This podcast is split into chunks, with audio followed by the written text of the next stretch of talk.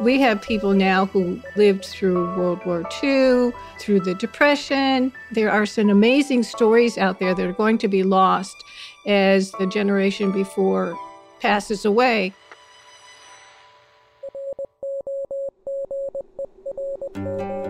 Hi, I'm Bobby. I'm a certified caregiving consultant and a certified caregiving educator. Being a caregiver for my father in law, Roger, was the biggest education that I had into the caregiving world, and I'm happy to share what I know with our listeners. And I'm her husband, Mike, and I'm a certified caregiver advocate. And this is Roger That, the podcast dedicated to guiding you through the heavy haze of dementia. Here, we're going to focus on the caregiver, offer practical insights, and share some emotional support. And maybe even we'll share a laugh or two, and we all know that laughing is, in fact, the best medicine. And don't forget the wine, Mike. Oh, no, I'll never forget the wine. So, Mike, when your dad first came to live with us, and I realized that, you know, we were going to be in this for a lot longer than I thought and a lot more uh, complicated, I decided that one of the things I wanted to do was to learn to speak a little bit of Italian. So, if the time came during our caregiving years that he reverted to his original language, that I would be able to communicate with him. Now, I never really became fluent, but I liked the way his eyes would light up if I would come in the room and uh, say something in Italian to him, ask him if he was hungry or where you were. Um, and communication with people with dementia is so important and often really complicated. I, I remember how his eyes would light up and it'd say, Oh, you did pretty good. You did pretty good. I don't know if I do that good anymore. Remember he used to say that. Yes. That's some of the special moments that we had with him. And communication is, in fact, very, very important. So that brings us to today's guest, who resides in Memphis, is a professor of psychology and associate dean and director of graduate studies in the College of Arts and Sciences at the University of Memphis. He earned his graduate degrees in experimental psychology at Princeton University and conducts research on discourse, pragmatics, and non literal language. His third co authored book was recently released by the MIT Press, and the title is Changing Minds How Aging Affects Language and How Language Affects Aging. Please welcome to our show Dr. Roger Kreuz. Hi, Dr. Kreuz. It's great to be here. Thank you. I had a chance to read through your book, and um, I'm absolutely fascinated with with the subject matter, especially as a true senior citizen who is now having difficulty sometimes finding the words that I want. And because I live in the in the caregiving world, that's often a little anxiety provoking. And I think, uh oh, is this beginning of something that um, I should be aware of? So, can you tell us um, what changes, you know, in language and aging and how they come together and the impact that they have on us? Well, there are a number of things that are going on as we're aging. Uh, typically, our perceptual abilities become worse. We can't see or hear as well as we do when we were younger. And as we all know, our memory abilities also tend to decline with age. But one of the things that we discovered in writing our book was that there really seems to be much less loss in terms of language ability compared to what's going on with memory and perception. Of course, language is dependent upon memory and perception, and so there are some uh, declines uh, due to that. But in general, language for people who are aging normally holds up quite well. Even with people who have dementia, sometimes their language abilities are remarkably preserved in comparison to, to for example, their memory ability. Uh, the things they say may be impaired, um, but in terms of being able to produce language and comprehend language, there seems to be some real preservation of that skill over time. Have you seen any um, uh, differences in somebody who is bilingual, or in the case of Europeans where they're multilingual, that some of the language um, languages that they know kind of fade away and they revert back to, uh, say, a native language, like we were concerned with my dad reverting back to Italian, and we wouldn't be able to communicate. Yeah, there was a theory that's been around for quite a while that perhaps what happens with uh, dementia and um, cognitive decline is you might see people reverting back to an earlier language that they use more extensively than perhaps a, a later language. And the research is quite mixed on that. That does happen in some cases. In other cases, that doesn't seem to occur at all. So there's not a great deal of support for the idea that things always move in one particular direction. It seems like it's more complex in terms of the uh, actual outcome. Well, we also know in dementia that sometimes they mentally go back in time. So when he's yeah. speaking Italian to me, it could be that he's reliving moments in Italy when he was a much younger man, and that's the language that he spoke. Interesting. Yeah, I mean, it really is the case that the context is going to be quite crucial in such situations, and being able to, for example, speak a, a, a language that um, perhaps the uh, um, individual grew up with could be really beneficial in those cases. Now, in my particular case, and I, and I and I mentioned before the inability to find a word right in the middle of the sentence, I sometimes think it's because as I'm speaking, I'm almost thinking of the next the next sentence, so I lose track of what I want to say. But I also will tell people I reached the age of 70 and I have so much stuff in my head that sometimes something yeah. falls out. a sponge can only hold so much. Yeah, I think that's really, you know, a crucial point because when younger people forget what they're talking about or uh, can't think of a word, they just laugh it off. It's not a big deal. It's not until you're later in life that you're worrying about the possibility that such mistakes might be a harbinger of some something else that we get kind of concerned about that.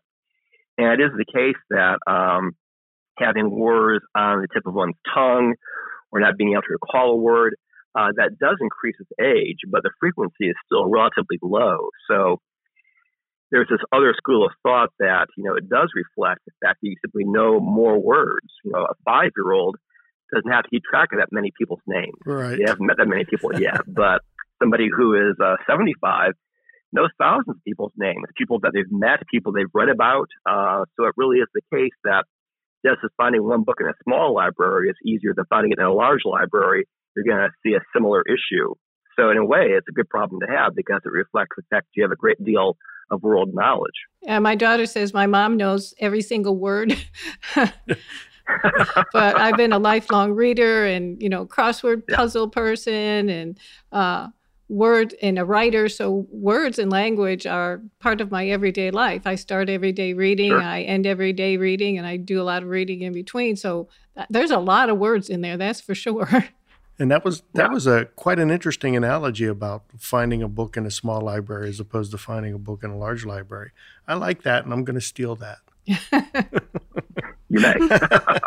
so tell us more about the research that you're doing, and you know some of the other topics that are of interest to our readers that they'll find in your book. Well, certainly one thing that many older adults worry about is you know the possibility that they are having some sort of cognitive decline occurring and so there's been a lot of research in many labs across the world really trying to see what sorts of things might uh, tend to uh, forestall that. And one of the most interesting lines of research, in my opinion, is work coming out of the Yale University School of Public Health showing that reading fiction across one's lifespan seems to be protective of uh, cognitive decline. Oh, I'm in good shape. They actually found good they actually found a 20% lower mortality rate for readers of fiction compared to others. Now, I should, of course, preface that by saying this is a correlational study. You can't do uh, a true experiment where you keep people from reading in one group and have people reading in a different group. You can't do that. But even when they control for things like gender and education, marital status, affluence, they still found that people who read fiction, and we're talking about as little as 30 minutes a day, that seemed to be beneficial. And the idea here is that the cognitive effort required in creating a narrative world in your mind, keeping track of characters, their motivations, the plot, that does seem to be the kind of mental activity that confers cognitive benefits. Hmm. So, how did you become interested in this field? Well, I've had a lifelong interest in language. and I've researched a number of different topics over the years. I myself lost my mother to uh, Alzheimer's disease a few years ago, and during the last, you know, few months of her decline, I was really quite struck by how, even though in many respects she was greatly impaired, she was still able to, you know, uh, speak uh, volumes. And I thought, wow, there really seems to be some sort of disconnect here between language ability and language production and the other cognitive abilities that are being so greatly impaired by the uh, progression of the disease. And so I think they kind of planted a seed in my mind that I wanted to explore and read more of this literature that exists in my field in psychology. And it's really exploding. The amount of people doing good research on language and aging is just growing all the time. And I really wanted to share this research with a, a larger audience. And that was kind of the, the, the, reason for the book. So it, it it's interesting. Um, I'm sitting here trying to noodle through how you would do research on language and the effect of language. Could you could you tell our listeners a little bit about that? Well, there are a variety of ways of doing this. For example, one very well known study of um, language and aging was conducted with a group of nuns who were living in the upper Midwest. This is work by David Snowdon. He found that these nuns had written autobiographies, short little narratives about their lives when they entered into the convent, and then was able to use that and correlate that with their language abilities many decades later when they were retired from um, their teaching profession, because all these nuns were, were teachers.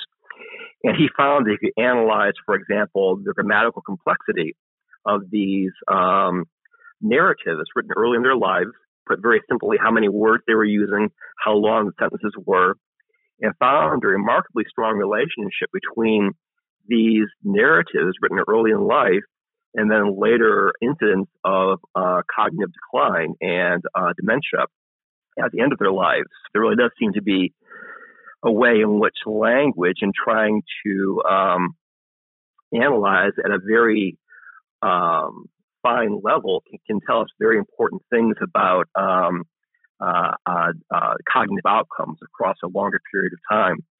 The psychologists work, work with linguists and look at all sorts of different sorts of factors. You can do in laboratory experiments, of course. You can look at things like where people are looking during their during the act of reading you can uh, analyze their speech for a variety of factors. There's just a whole bunch of different ways that researchers have figured out to look at different aspects of language and then try, try to correlate these with uh, cognitive outcomes. Interesting. So uh, then let me make sure I, un- I understood what you said in a in a layman's uh, sense. That it, as they when they were retiring and they got older, their language ability to talk about when they were younger was diminished as opposed to them embellishing the story more? I would think that, I, I, guess it's counterintuitive to me. I would think that they would have found more stuff to talk about as they were older. No, it wasn't. It wasn't that they were talking about their, their, their earlier lives. They actually had written these narratives early in life when they first entered into the convent. Right. And then the researchers were looking at that um, uh, those narratives in comparison to how these women were performing on cognitive tasks uh, later in life, and that may have included language tasks, but also other memory and perceptual uh, tasks as well. So, is this um, ongoing research, and is there more research into the effect of Alzheimer's and the other forms of dementia on language? And one of the reasons why that I asked that is one of the things that is often frustrating for caregivers is when they get into a loop and they and perhaps say the same sentence over and over and over again or somebody who was very um, unlikely to use curse words is all of a sudden spewing right. Curse words and i have a uh, nephew who had Tourette syndrome, and that's one of the things that he did. He, you know, he had right. what they call the cursing tic, and I wonder if there might be some connection there. Well, certainly in the case of repetitions by words or by phrases, there really is a good body of research, and this research is still ongoing, looking at, for example, uh, writers and um, how they write changing over time. So in the book, we talk about the case of Iris Murdoch, the very well known British author who, in her last novel, really seemed to be struggling in terms of expressing herself linguistically. Lots of word and phrase repetitions, lots of um, repeat, uh, repeated words over and over again, uh, which was very uh, different from her early work. And after she passed away, it turned out she had dementia when she uh, wrote her final book. Uh, researchers decided to look at her other books written throughout her entire career and found that as early as her 50s, she was starting to show signs of these sorts of repetitions that were occurring. So we see it in writers, we see it in politicians. People have analyzed Ronald Reagan's um, press conferences to see if compared to uh, somebody who aged normally, in the comparison in that study was uh, actually George H.W. Uh, Bush. Um, Reagan did seem to, towards the end of his uh, presidency, was was using a small vocabulary size, was using more kinds of lexical fillers like um and well, and using nouns that were less specific like everyone or someone, in comparison to uh, the language used by George H.W. Bush in his press conferences. So researchers are really creative. They find very interesting ways to try to look at different populations for whom we do have a linguistic record, and then to see you know if that correlates with outcomes in terms of uh, cognitive decline later in life. You know, it's interesting that you, you brought up Reagan because uh, I frequently told Mike during uh, Reagan's last years in office, there's there's something wrong with him. We're going to find out after he's left office that there that he's sick in some way, that there's something wrong going there. So um, I recognize some of those changes in him. Yeah, yeah. I think the more time that you spend with people who are experiencing cognitive decline, the more aware you become that there are some very characteristic signs that that people will show in their language. Well, I, you know, I've often heard that the closer you are to the person, the less you realize it sometimes, right? If you put the um, what what is the old saying? You put the frog in cold water and heat it gradually. He doesn't know he's getting right. he's getting heated and right. and boiled until it's way too late. Um, so you're saying that you can people close by can also notice the opposite. Yeah, I think that's true. I mean, obviously, knowing um, an individual plays a huge role here because even people sometimes with fairly advanced cognitive decline might seem relatively normal to those who don't know them because they have certain kinds of formulaic expressions they uh. might ah. use. You know, hello, how are you? You know, uh, not too bad. How's the weather? That kind of thing. So even sometimes people with a great deal of impairment can appear relatively normal because they do have the stock of what we call frozen expressions. Right. These kind of little small talk uh, items that people use. But then if you were to talk to them for a longer period of time, you would, you know, discover there were some pretty, pretty serious cognitive issues that are going on there. So certainly familiarity with the person matters quite a bit. Yeah, my dad, um, he would he would go into a uh, almost a rehearsed type of uh, conversation. Hi, how are yeah. you? Nice to meet you. How's everything? Yeah. Everything's going good. Okay, boom, he was done. yeah, yeah. You know, we hear a lot about physicians telling people as they age to to keep moving, to to mm-hmm. kind of keep everything going. What would you suggest um, uh, people to do for their cognitive ability? Is there anything that they can do? Yeah, just as a physician would tell people to keep moving, I think psychologists would tell people that they very much want to keep reading and keep writing. We've already touched on the reading issue and, and the importance of reading fiction. But there's also yeah. research that suggests that writing is really important as well. There's one study that was done looking at people who kept journals over the course of their lifetime, and that turned out to be uh, protective as well. They saw a lower incidence of dementia uh, in individuals who were inveterate journal keepers compared to those who weren't. And one of the most um, uh, compelling issues was uh, how long the words they used in these journals. So words that were six or more letters in length. That seems very arbitrary, but that's how the researchers did it. Words that were six letters of length or, or longer, uh, and, and the frequency of, of, those longer words seem to be associated with the uh, a, a, lower incidence of developing dementia. So writing seems to be really really important as well. Writing and having a large vocabulary and using that vocabulary seems to be really important. Well, I think I'm going to be okay. Good. She's always writing and always reading fiction.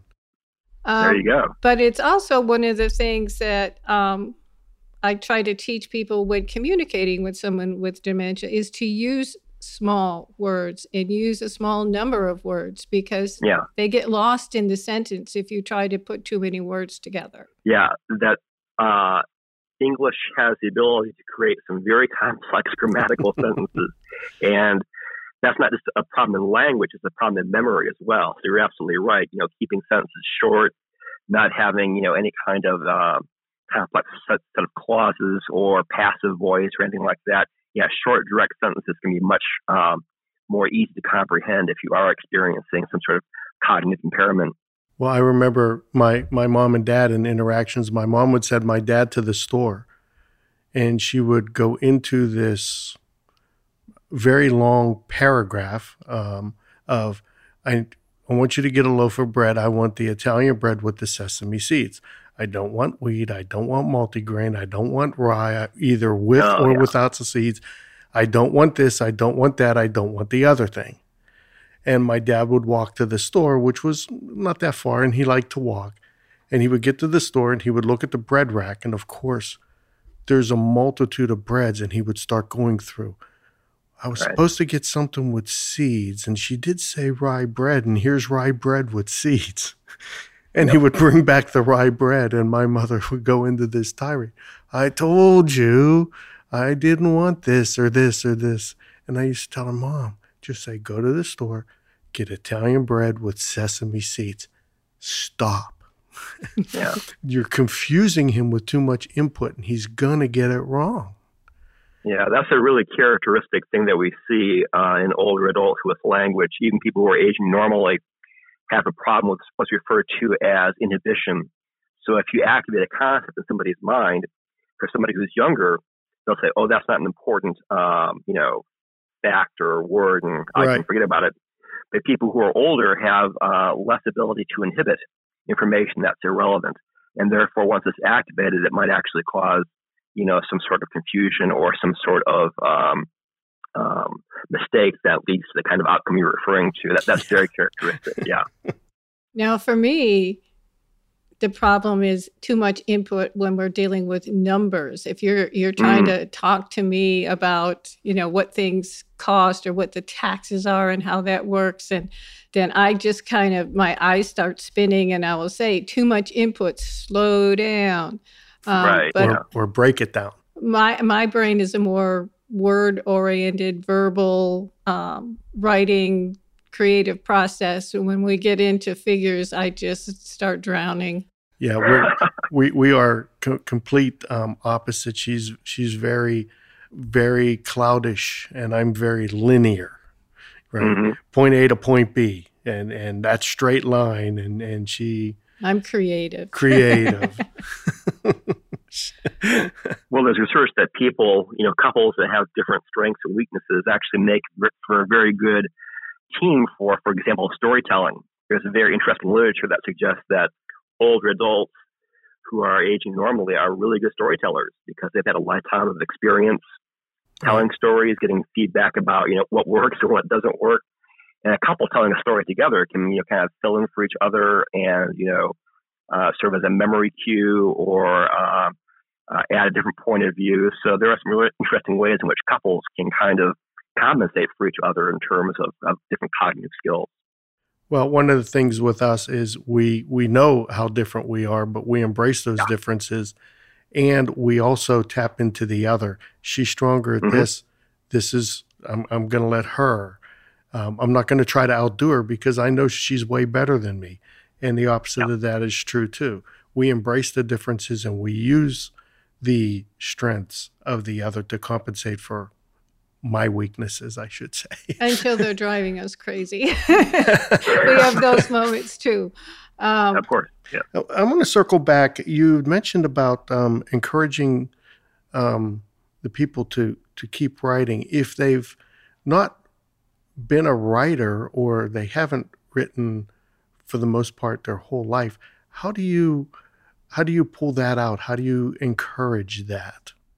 I think the idea of people, you know, just starting to write down their um, reactions to everyday events can be a good place to start. Lots of people aren't very introspective. You mean like journaling? Yeah.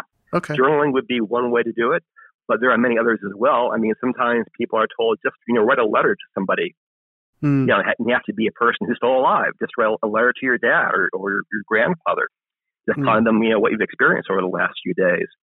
So there are lots of different ways to do it. I think journaling has a certain kind of, um, you know, some people kind of react against that, saying, well, it's very, you know, narcissistic, you know, it's everything that's happening to me. But it can be about anything. You can write about you know, current events, you can write about any sort of topic, but the important thing is the mental activity of translating your thoughts into language seems to be a really important and protective um, uh, thing that uh, can be developed over time. And, you know, older people have had, like you said, so many different experiences. And if we can encourage them to write those stories down, to share t- with their children and their grandchildren, I mean, we have people now who who are alive who lived through World War II, um, sure. through the Depression. Um, we had women who were, you know, pilots when women weren't allowed to fly because they were needed. There are some amazing stories out there that are going to be lost as at every generation when the generation before passes away. So if we can encourage them to tell to write those stories down and they don't have to be perfect, you know, perfect sentences, they don't have to be um, anything really exciting. Um, I work with a group of senior citizens um, with creating writing on a weekly basis. And somebody wrote a story about the first time she tried to make a lemon meringue pie, and it was a total hmm. disaster. And it was a great story. yeah. I think a lot of people don't realize how interesting their own lives are to people who are younger than them. So just talking to my dad recently, my dad's in his mid 80s and uh, was telling me some stories about his life growing up on a farm. I was just enthralled. I'd never heard these stories before. And I think it's very easy for people to not realize how what seems mundane for them is actually quite interesting for somebody who might be a lot, lot younger, for example. So it really is the case that writing a memoir or just, you know, telling these stories can be a, an incredibly valuable thing to do.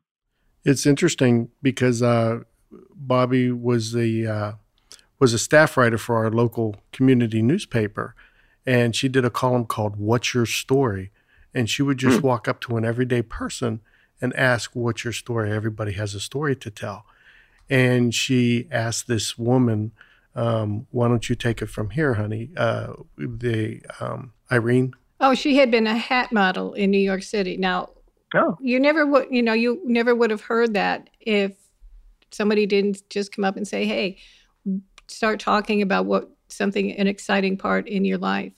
But I yeah. would like to ask you if I'm a caregiver with somebody with dementia who's having a problem maybe expressing themselves, is there a way for me to certain way to approach them verbally or what would you suggest to help me communicate with that person? Well, I think what we talked about earlier, the idea of using simple sentences, simple vocabulary, that's certainly going to be helpful. It's also helpful, especially if they're having some perceptual issues. For example, it's not unusual for somebody with dementia to also be having uh, perceptual problems like not being able to hear very well. It's important that you speak directly to people so they can see your lips moving. That actually helps even people who aren't uh, hard of hearing a lot of people say, well, I don't read lips, but it turns out that experiments suggest that being able to see a person's face while they're speaking makes it much easier to understand that person. So even very simple things like making sure you've got direct face-to-face contact can be helpful in terms of ensuring comprehension. You know, that's interesting because uh, uh, dubbed movies drive me absolutely bonkers. And ah. I'm good for about 10 minutes and then that's it because, and, and I don't lip read, but because it's not in sync, it right. it, it just makes me nutso. Well, yeah. where where I struggle is if I'm speaking with somebody and they're walking around and they're they're reaching for the coffee pot or doing something like that, and I can't connect with them visually. Who would do that? Right. That's no. a problem for me. I would never do that. Uh, Dr. Kreuz, thank you so much for being our guest today. We learned so much from you and really appreciate you um, taking the time to spend with us. Oh, you're very welcome. I enjoyed it. And we will put links to your book um, on our website. And again, we really appreciate your being here. And I learned a lot today, and I hope my husband did too, about looking at me when I'm talking to him. Yeah, well, thank you so much. Well, like I said, I certainly learned something from him.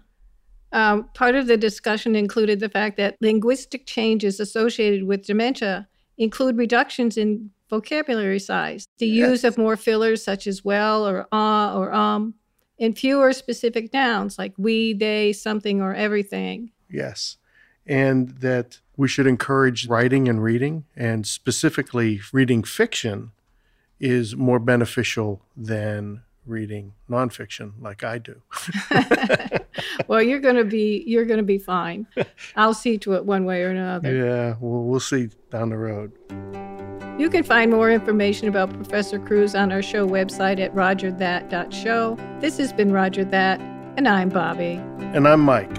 And we are dedicated to guiding you through the heavy haze of dementia. So please subscribe to the show, go to iTunes and post a review, and follow us on Facebook and Twitter. Let us know how we can help, or if you have a question you'd like for us to address, or if you just want to say hi, please do. To find out more about us or where Bobby will be speaking next, head over to rodgerthat.show. That's Rodger, R O D G E R, that dot show. Missing Link is a proud partner of Hearing Charities of America, a nonprofit organization that supports those who are deaf or hard of hearing. You can find out more about HCA on our website or go to hearingcharities.org. Rodger That is produced by Missing Link, a media podcast company dedicated to connecting people to intelligent, engaging, and informative content.